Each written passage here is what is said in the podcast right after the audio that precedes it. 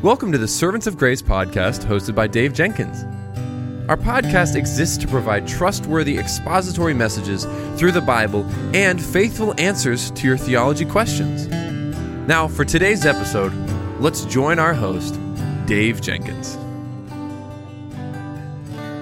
Welcome back to the Servants of Grace podcast and to our theology segment. One of our listeners writes in today and they have a great question, and the question is this What are the signs of the times? Hans Christian Andersen in The Emperor's New Clothes tells a story of an emperor who is convinced two criminals have made him a fantastic set of clothes. As the story goes, even though the thieves had created nothing, the ruler's subjects affirm the beauty of the non existent garments, even though the emperor parades them around town. As the story continues, a child points out the obvious that no one else in the town will acknowledge the emperor is wearing nothing at all. The Pharisees and the Sadducees are, are like the emperor and the townspeople in this story. They have refused to accept the obvious. Instead of coming to Jesus in faith, the religious leaders requested a special sign in Matthew 16:1, while Christ's enemies also looked for one in Matthew 12:38. As soon as Jesus returned to Israel's territory, opposition from the Jewish leaders resurfaces. Matthew 16 verse 1 says, "The Pharisees and Sadducees came to test him. They asked him to show them a sign from heaven." The Pharisees and Sadducees were rival groups of leaders, and so this is an unusual grouping. Here they operate together for two reasons. First, they are the two main groups of the Sanhedrin, the, the ruling Jewish council. Second, they are united by a common opposition to Jesus. And so they, they think that the enemy of their enemy is their friend. The, the leader's quest for a sign is misguided, even foolish. Jesus has already performed an abundance of signs, and they never believed. And so, as soon as possible, Jesus leaves their territory again to escape them. And but before Jesus departs, he commends the Pharisees and the Sadducees for their ability to read the signs of the weather. A red sky in the evening signified good weather. In the morning, a red sky plus clouds meant just the opposite. So, how sad then that they could read the weather, but they could not read the signs of the great events taking place in their times, Matthew uh, 16 2 3 says. So, as religious leaders, they above all should know that God has sent the long expected Jesus. A wicked generation cannot read the signs. So, the proof that they cannot interpret the signs is that they ask for a sign immediately after Jesus gives a sign. Their spiritual blindness keeps them from seeing Jesus. For as long as they refuse to see him as he is, they remain blind. Luke 13 34 through 35 says.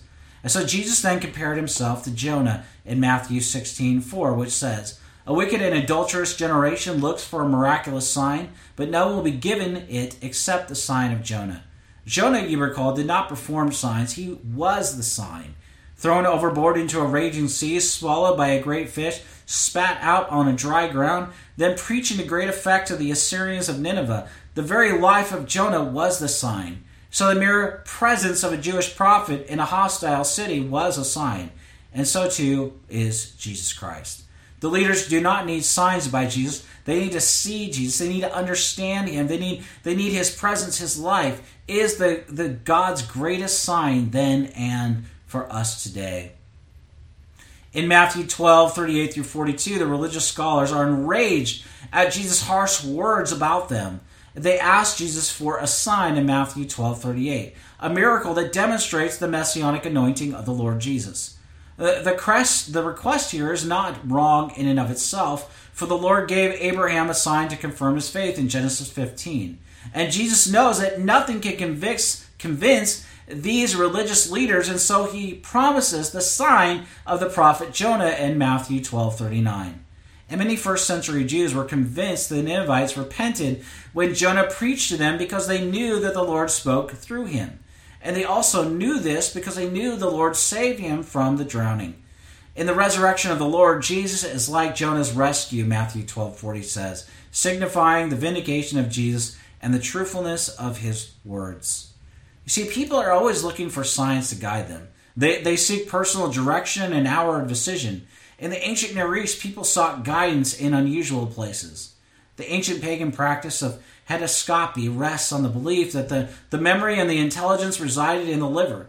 Much as 19th century phrenologists studied the, the shape of the cranium to discover mental traits, pagan leaders examined the livers of animals such as sheep in order to discern the future. In Rhabdomancy, the ancients tossed up arrows and interpreted the pattern they, they took upon falling. In hydromancy, they tried to interpret the water left over in a cup.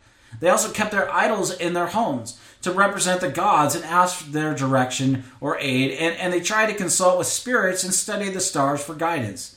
Astronomy studied the stars scientifically. Astrology studied astrology studied the influence of stars on earthly events. It has an appealing premise. There, there is harmony in the universe so that the motivation of planets and stars affect the events on the earth. But as astronomers study the universe in its vast expanse, it has become impossible to believe that objects are trillions of miles away and they could directly influence earthly events. We no longer consult livers and arrows, but we are not so different from ancient people. Millions of people still read uh, palms, tea leaves, and tarot cards. We, we flip coins. Some Christians flip open the Bible at random, hoping to encounter a verse that will guide them. We seek mentors and counselors, which ordinarily makes great sense. But we also seek five minute meetings with mentors, pastors, and counselors, where we deliver a three minute summary of our life story, then expect a two minute oracle on our future. We need to understand that, that no miracle will ever be enough for those who love their sin and refuse to turn to the Lord. It's insincere when people say they, they will believe God if they do a miracle for them as if God owes them a favor or is a genie in a bottle.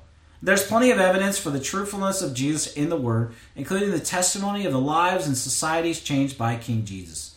Instead of seeking a sign, seek the fulfillment of the signs. Seek Jesus himself. Jesus himself says in John 14, 6, He is the way and the truth and the life. You see, Jesus is an answer to the signs you seek, and He is the only one who can truly save and satisfy.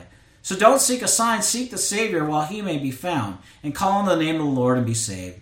If you're a Christian, please pray you will always be attentive and soft hearted to the commands of Jesus, and daily walk in obedience to the revealed will and way of the Lord in the Word of God.